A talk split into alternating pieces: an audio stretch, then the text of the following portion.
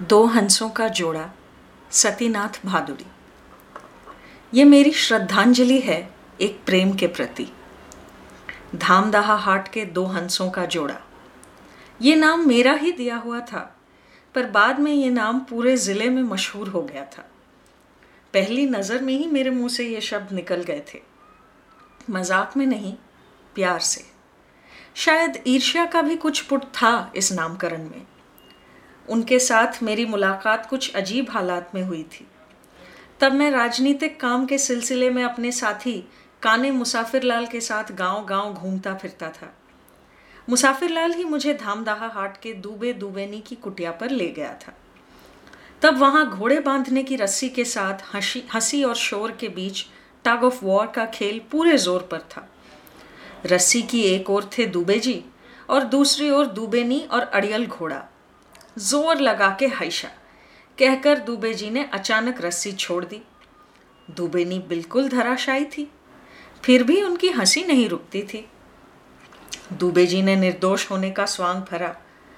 जानवर लोग भी तेरी तरफ़ हैं। हम कैसे जीतते? एक खातिर हार मान के छोड़ दिए। रुको ना। हम तुम्हारा जानवर गिरी निकालते हैं। ये सिलसिला आगे भी चलता या नहीं, क्या पता? हमारे वहाँ पहुँचने से उसमें रोक लग गई थी। वे दोनों हमारे लिए रस्सी की खटमल भरी खटिया निकालने को दौड़े। दुबेनी की अवस्था तभी साठ के आसपास रही होगी। फिर भी वो दिखने में किसी देवी की मूर्त जैसी थी। जैसे नैन नक्श, वैसा ही रंग। व्यवहार ऐसा कि किसी को भी अपना बना ले। मुझे सबसे अधिक आश्चर्य इस बात पर हुआ था कि विवाह के पचास वर्ष बाद भी इस दंपति ने विवाह के समय वाली उच्छलता बनाए रखी थी। इसलिए नाम रखा था दो हंसों का जोड़ा। जगत आलोचक मुसाफिरलाल को ये नाम पसंद नहीं आया था। कुटिलता से भरी अपनी अच्छी आँख को जरा सा मीच कर होठों के किनारे से एक इशारा सा करते हुए उसने कहा था, हंसों का जोड़ा ना कह के गौरा गौरैये कहिए इन दोनों को। कब्र में पाँव लटकाए बैठी है बुढ़िया, पर चमक तो देखिए। ओछी बातों का लहजा देखिए, कैसे मटक के चलती है। गौरैये की तरह उड़ती फिरना चाहती है। गाँव का सब बुढ़ा लोग कहता है कि सिर्फ़ एक लोटा और ये दुबेनी को लेके जब दुबे जी चालीस साल पहले रोज़गार ढूंढते आए थे, तब यहाँ के हाट का मालिक बिना पेशगी लिए बाज़ार में मकान के लिए ज़मीन दे दिया था। सिर्फ़ दुबेनी का कमर का लचक देख के। उस उम्र में दुबेनी, मैंने मुसाफिर लाल को वहीं रोक दिया। जानता हूँ वो कैसा है। उसका दुबेनी के बारे में इस लिहाज से बात करना मुझे बुरा लग रहा था। हर चीज़ में उसे गंध ही दिखती है। इसके बाद मैं कितनी ही बार उनके घर गया, इसका कोई हिसाब नहीं। और उपाय भी कहाँ था? उधर जाकर भी उनके घर नहीं गया, ये सुनने पर हंसों के जोड़े को दुख होता। और केवल मेरे लिए ही नहीं, बल्कि इलाके के सभी राजनीतिक कार्यकर्ताओं के लिए उनका यही नियम था। वे किसी का दल नहीं देखते थे। उनकी कुटिया में जो भी होता, उसका थोड़ा सा खाए बगैर छूट नहीं मिलती थी। अगर किसी के हाव भाव से ना खाने के आसार दिखाई देते तो दुबे ने उसके कपड़े लत्ते की झोली झपट कर ले लेती और चौके में रखाती अगर कोई कहता कि, अमुक गाँव से अभी अभी खाकर आया हूँ, आज नहीं खाऊँगा। तो दुबे जी तुरंत नाराज़गी से दूसरी ओर मुँह फेर फेर बैठ जाते। लेकिन दुबे नहीं चुप रहने वालों में से नहीं थी। सन की टट्टू घोड़े की पीठ पर से जूट की बोरी बाएँ हाथ से उठाती। दाहिने हाथ से मुझे खींचते हुए आँगन में ले जाकर हुक्म करती, बैठो यहाँ बोरी पर, बैठे बैठे देखो हम कैसे रोटियाँ सेकते हैं। फिर दुबे जी के लिए कहती, का मरद है देखो, नाराज़ होके मुँह फेरे बैठे हुए हैं। बैठे रहो। हर कोई दुबेनी थोड़े ही है कि तुम्हारा नाराज़गी का कदर करेगा। फिर दुबे जी कितनी ही देर चुप बैठ पाते। खाना पकाते समय बकबक मत करो, समझी? थूक निकल के अतिथि का रोटी में गिरेगा। हाँ बस बस। इतना का थूक निकलेगा? हमरा का तुम्हारा जैसा खैनी ठूसा हुआ मुँह है कि थूक का डर से शेर भी भाग जाए। बाबूजी, समझे? हम ना कभी कभी बूढ़ा को बोलते हैं कि हमरे सामने बैठ के इतना बक बक नहीं करके, अगर वो हाट के मालिक का सब्ज़ी खेत में बैठ के आसमान से बात करता तो सब्ज़ी का दुई चार ठो कीड़ा तो तंबाकू वाला थूका से मर जाता। सुनता कौन है? बड़ा बड़ा सब हमरे ही सामने हाँकते हैं। वे स्वयं खाए बगैर हमें खिलाते हैं। ये देखकर मैंने एक दिन पूछा था कि वे हमारे लिए इतना कष्ट क्यों उठाते हैं? जवाब आया था आप लोगन का सेवा से राम जी खुश होंगे। उनको खुश नहीं करने से हम लोग का पाप कैसे कटेगा? ऐसा सरल निष्पाप दंपति भी पाप के डर से व्याकुल था। इसलिए राजनीति के बारे में सिर खपाए बगैर राजनीतिक कार्यकर्ताओं के लिए अपना सर्वस्व खर्च देते हैं। सुनकर मुझे बड़ा अचरज हुआ था। पर मेरी हैरानी का कोई ठिकाना न रहा जब दो हंसों के जोड़े ने जेल जाने की जिद पकड़ ली। उस समय एक राजनीतिक आंदोलन के सिलसिले में देश भर में जेल जाने की धूम उठी थी। मैंने मज़ाक में उनसे कहा, क्या तुम समझते हो कि जेल जाकर भी एक साथ रह पाओगे? भूल जाओ। दुबेनी को भेज देंगे मोतिहारी औरतों के जेल में। अब राम जी का मन में जो है, सो तो होके रहेगा। दुबे जी ने मुस्कुराते हुए कहा था, राम जी के मन में क्या था, ये वे ही जाने। पर थाना के दरोगा ने हिसाब गड़बड़ा दिया। दुबेनी को पुलिस पकड़कर जेल ले गई, पर बुज़ुर्ग होने के नाते दरोगा साहब ने दुबे को गिरफ़्तार करने से मना किया। उसने अपनी जान पहचान वाले हर व्यक्ति के द्वार पर जाकर विनती की कि वे दरोगा साहब से उसकी गिरफ्तारी की तदबीर करें, लेकिन कोई फ़ायदा नहीं हुआ। कुछ दिनों बाद पता चला कि दुबेनी गवर्नमेंट से माफ़ी मांगते हुए मुचलका लिखकर बाहर आ गई है। इस बात को लेकर हलचल सी मच गई। चिड़िया की बेहयाई पर सबसे ज़्यादा मरमाहत हुआ काना मुसाफिरलाल। उसका मानना था कि दुबेनी दुबे जी से दूर नहीं रह पाने के कारण बाहर आई थी। पैंसठ की उम्र में भी। दुबेनी ने किसी के खिल्ली या तानों का कोई जवाब नहीं दिया था। केवल अपनी दैनिक राम जी की पूजा की अवधि कोई दो घंटे बढ़ा दी थी। और दुबे जी ने लोगों से मिलना जुलना छोड़ दिया था। मेरे साथ दुबे जी की अंतरंगता सबसे अधिक थी। निमिखे मानोए जूग, कोरे दूर मानी। पलक झपकना भी युग समान लगता है। गोद में लेकर भी दूर होने का आभास होता है। बंगाली कवि चंडीदास के इस पद का अर्थ समझाकर मैंने हंसकर उससे पूछा, दुबेनी का भी यही हाल है क्या? प्रश्न का उत्तर दिए बिना उसने उल्टा प्रश्न किया। का राम जी का हाल भी सीता जी के लिए ऐसा ही होता था? ये तो मुझे नहीं पता, पर श्री कृष्ण को होता था राधिका के लिए। अरे, किशन जी भगवान जो है, राम जी भी वही हैं। मैं छोड़ने वाला नहीं था। फिर से पूछा, जेल में जूठन वूठन की परेशानी की वजह से दुबेनी वापस आ गई क्या? इतना अप्रतिभ होते मैंने दुबे जी को पहले कभी नहीं देखा।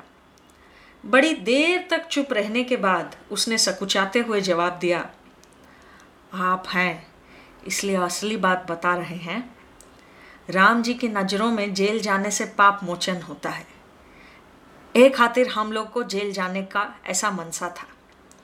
दुबनी कहती है, जेल जाकर पाप कटवाना ही हम दोनों को था। लेकिन तुम्हारे किस्मत में राम जी ये नहीं लिखे। हम दोनों का जीवन जब एक साथ पिरोया हुआ है, तब हमरे अकेले के पाप मोचन के प्रयत्न से क्या होगा? एक खातिर दुबेनी माफ़ी मांग के बाहर आ गई। दुबे जी की आँखें नम थी। चेहरे पर निराशा का भाव स्पष्ट था, जैसे बिल्कुल ही टूट चुका हो। उसकी आवाज़ बदल गई थी। रामचंद्र जी तो किसी भी हाल में उनकी गलतियाँ माफ़ नहीं करेंगे। उन दोनों के मन का एक अज्ञात द्वार मेरे सामने खुल गया था। पुण्य कमाने की कोई इच्छा नहीं, परंतु राम जी को प्रसन्न कर पाप मुक्त होने की आकांक्षा प्रबल है। और फिर पाप मोचन का अनुष्ठान भी दोनों का साथ में होना चाहिए। अकेले का प्रयास व्यर्थ होगा। आश्चर्य है।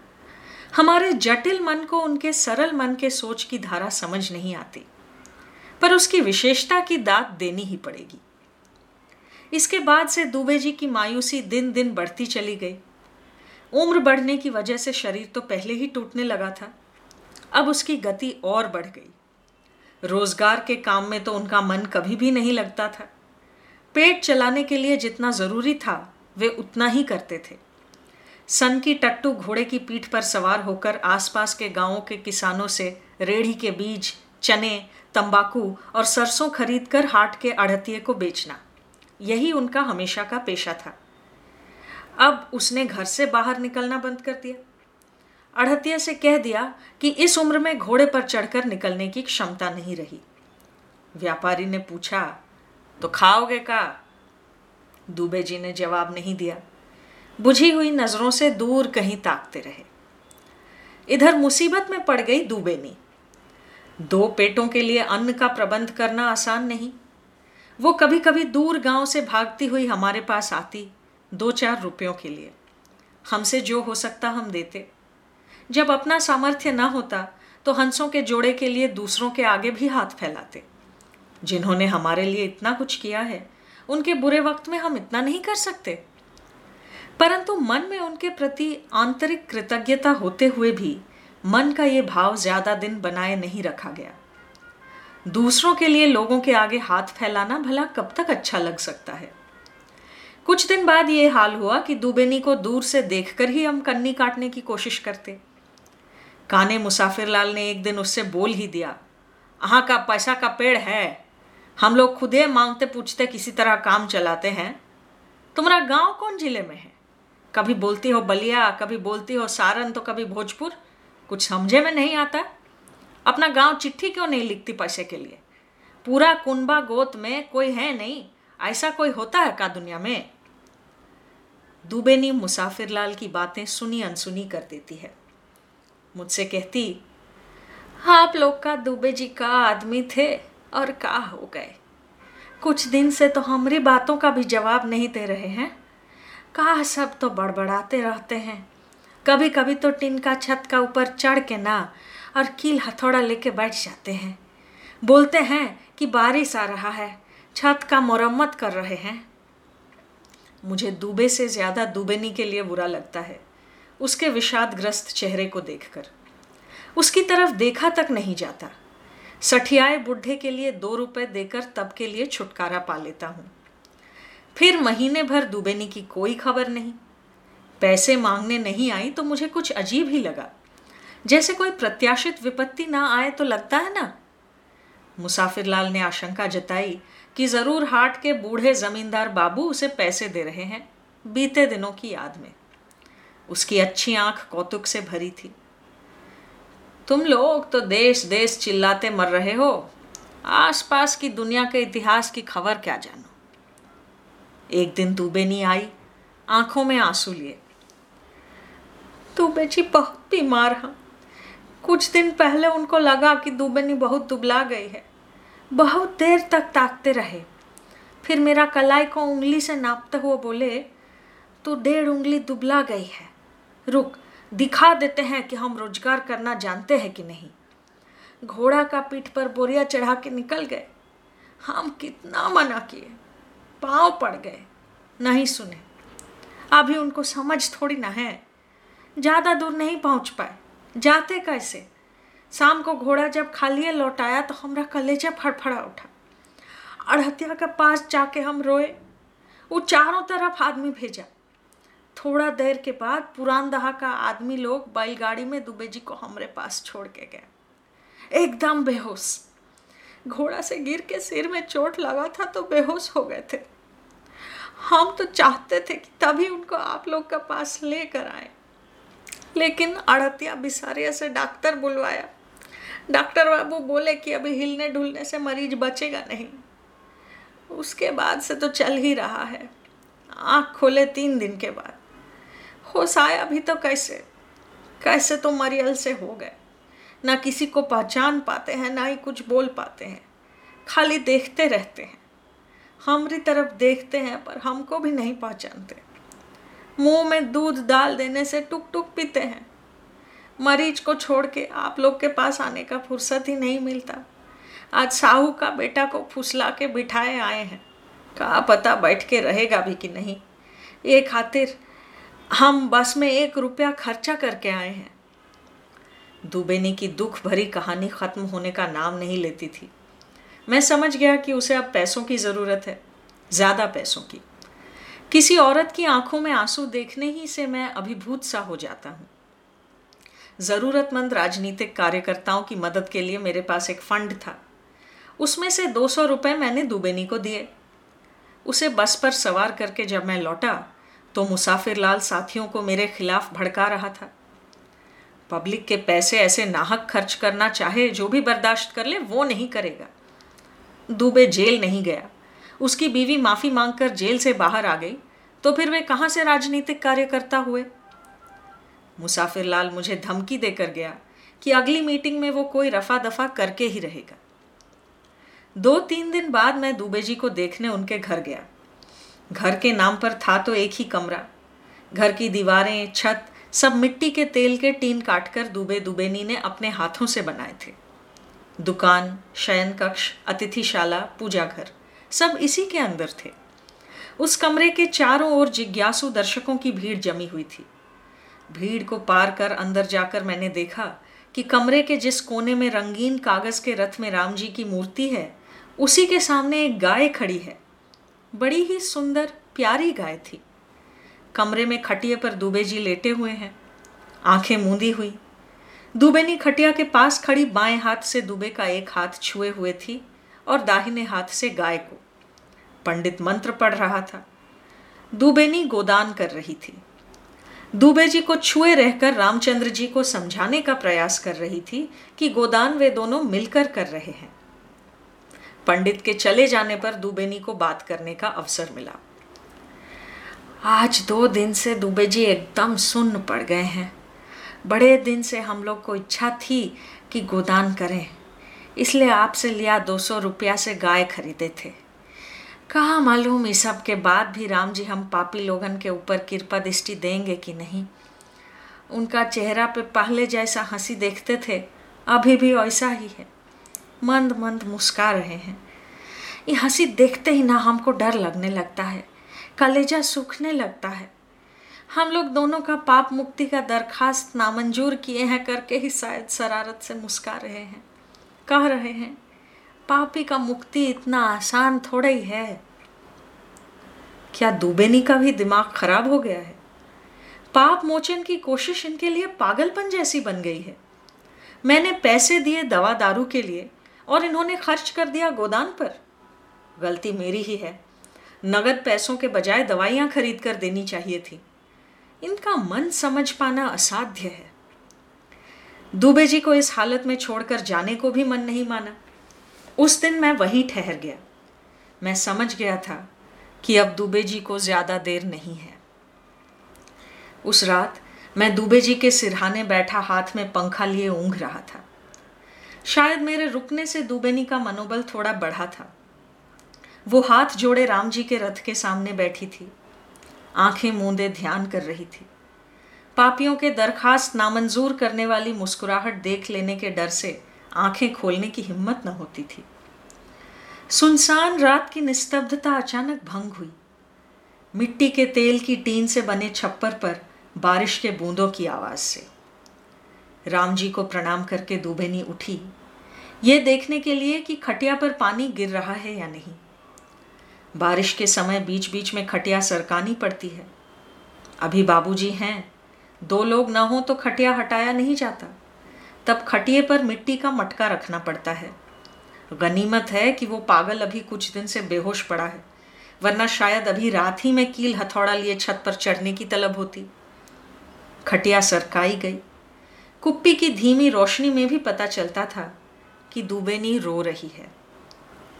बाबूजी आफत के समय में तुम जो किए हो, ये कर्जा हम लोग अपना चमड़ा से तुम्हारे पाँव का जूता बना दें तो भी नहीं चुका पाएँगे। इस आकस्मिक अलंकार मंडित कृतज्ञता निवेदन से मैं कुछ असहज हो गया। ये दुबेनी की स्वाभाविक भाषा तो थी नहीं, लेकिन ये शब्द सिस्कियों के बीच में से स्वतः ही निकल आए थे। इतनी देर जाप करके भी वो अपने मन को शांत नहीं कर पाई थी। उसके मन में एक तूफ़ान चल रहा था। हम लोग का चमड़ा, हम लोग का पाप।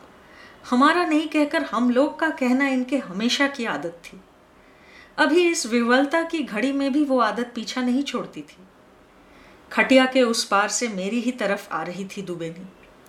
उसके चेहरे की शंका और दुविधा आंसुओं से नहीं छिप रही थी। वो मेरी तरफ़ एक टक देख रही थी। दुविधा और आंसुओं को पीछे छोड़ उस दृष्टि में एक व्याकुल विनती झलक उठी। कुछ कहना चाहती है, अनुरोध करना चाहती है। बोलो बोलो, डर कैसा? मैंने इशारे से आश्वासन जताया। फिर भी कैसे कहा जाता? हर बात हर किसी से थोड़ी ही की जाती है।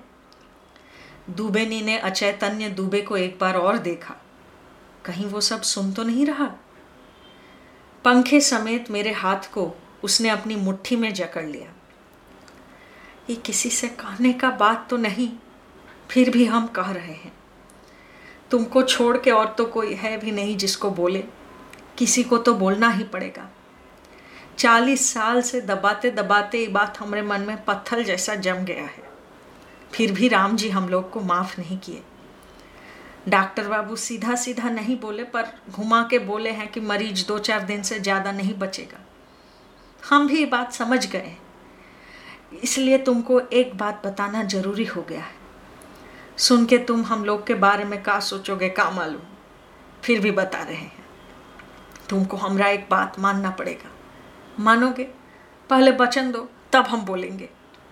मैंने वचन दिया। तो फिर सुनो, जो हम चालीस साल में नहीं बोले। जन्म जले हैं। हम दुबे जी के नज़दीकी रिश्तेदार हैं। दुबे जी का बीवी था, बेटा था, सब था। वो लोग हमरा भी अपना आदमी था। वापस जाने का रास्ता हमेशा के लिए बंद होगा। ये जान के भी सब छोड़ आए थे। खैर, वो सब छोड़ आने का दुख नहीं है। हमरे छोड़ो। लेकिन अपना लड़का रहते हुए भी दुबे जी ओके हाथ से पानी पिए बगैर कैसे चले जाएँगे? मुखाग्नि तक नहीं पाएँगे? फिर आदमी का लड़का होता काय के लिए है? बेटा का हाथ से पानी मिलने से वो पाप मुक्त होकर स्वर्ग जा सकेंगे। हमारा मन यही कहता है। हम अपना लिए नहीं सोचते। जो नसीब में लिखा है वही होगा। लेकिन उनका तो पाप कटाने का उपाय है। तुम बाबूजी, जैसे भी हो उनका लड़का को घर से लेके आओ। शाहबाद जिला, सासाराम थाना, हरकत माही गाँव का पश्चिम टोला।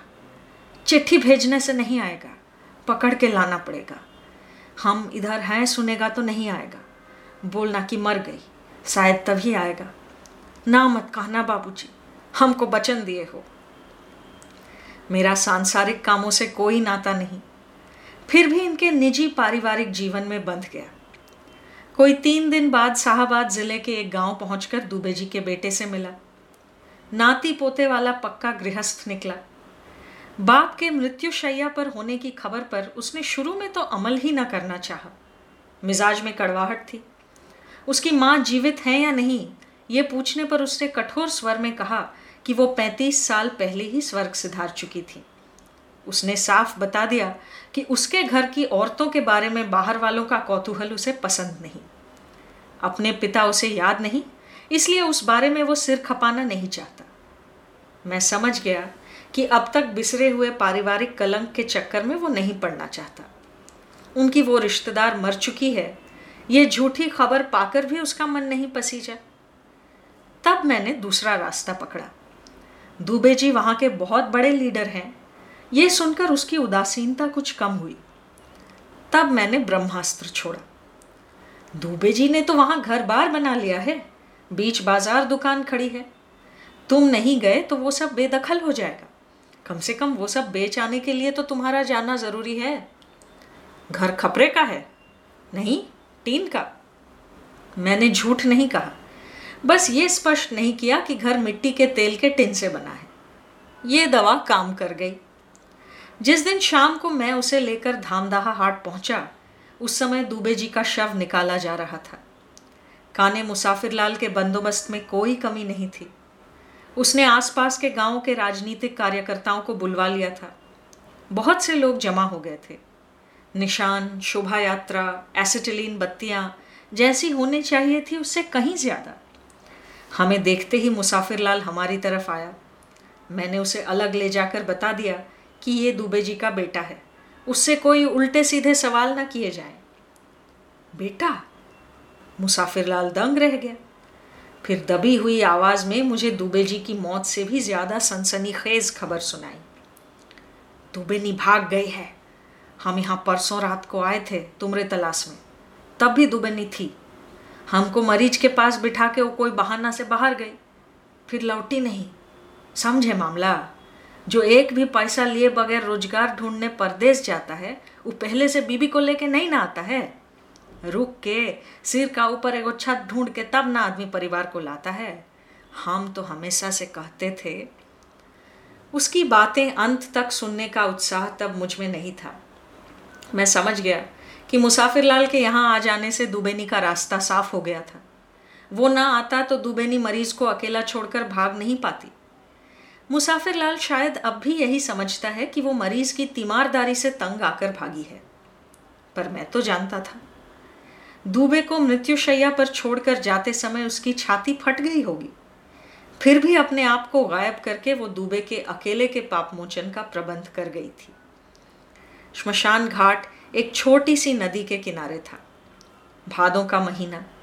श्मशान घाट के पास के इलाके को छोड़कर बाकी हर जगह पानी से भर गई थी। जहाँ पानी नहीं था, वहाँ कांस के जंगल थे। चिता जल रही थी। उसकी रोशनी से दूसरी ओर के अंधेरे की पटभूमि पर कांस के फूलों की पुताई स्पष्ट दिखाई देती थी। दूबे जी के बेटे ने अब तक एक भी शब्द नहीं बोला था। शायद घर देखकर निराश हुआ था। सभी चुपचाप थे। अचानक उस पार कांस के जंगल में कुछ हिल उठा। पुताई में थोड़ी सी दरार पड़ी। कुछ भी साफ़ नहीं दिखता था। कांस के समंदर में हलचल की वो लहर कहीं खो गई। मैं समझ गया। शायद ये संदेह मात्र हो। गलती भी हो सकती है मुझसे, क्या पता। सभी उधर देखने लगे, दुबे का बेटा भी। मुसाफिर लाल बोला, सियार यार होगा कोई। मैं उसकी तरफ़ मुड़ा तो पाया कि उसकी अच्छी आँख पर चिता की रोशनी पड़ रही थी। वो आवेग से पूर्ण थी। उसकी वो परिचित कुटिल दृष्टि कहाँ गई? वो भी समझ रहा था जो मैंने समझा था। सियार का ज़िक्र उसने इसीलिए किया था ताकि कोई उस बात पर ज़्यादा अमल ना करे, उस तरफ़ ना देखे। आज पहली बार मुझे काना मुसाफिर लाल बहुत अच्छा लगा। उसकी अच्छी आँख की नज़र भी अच्छी लगी।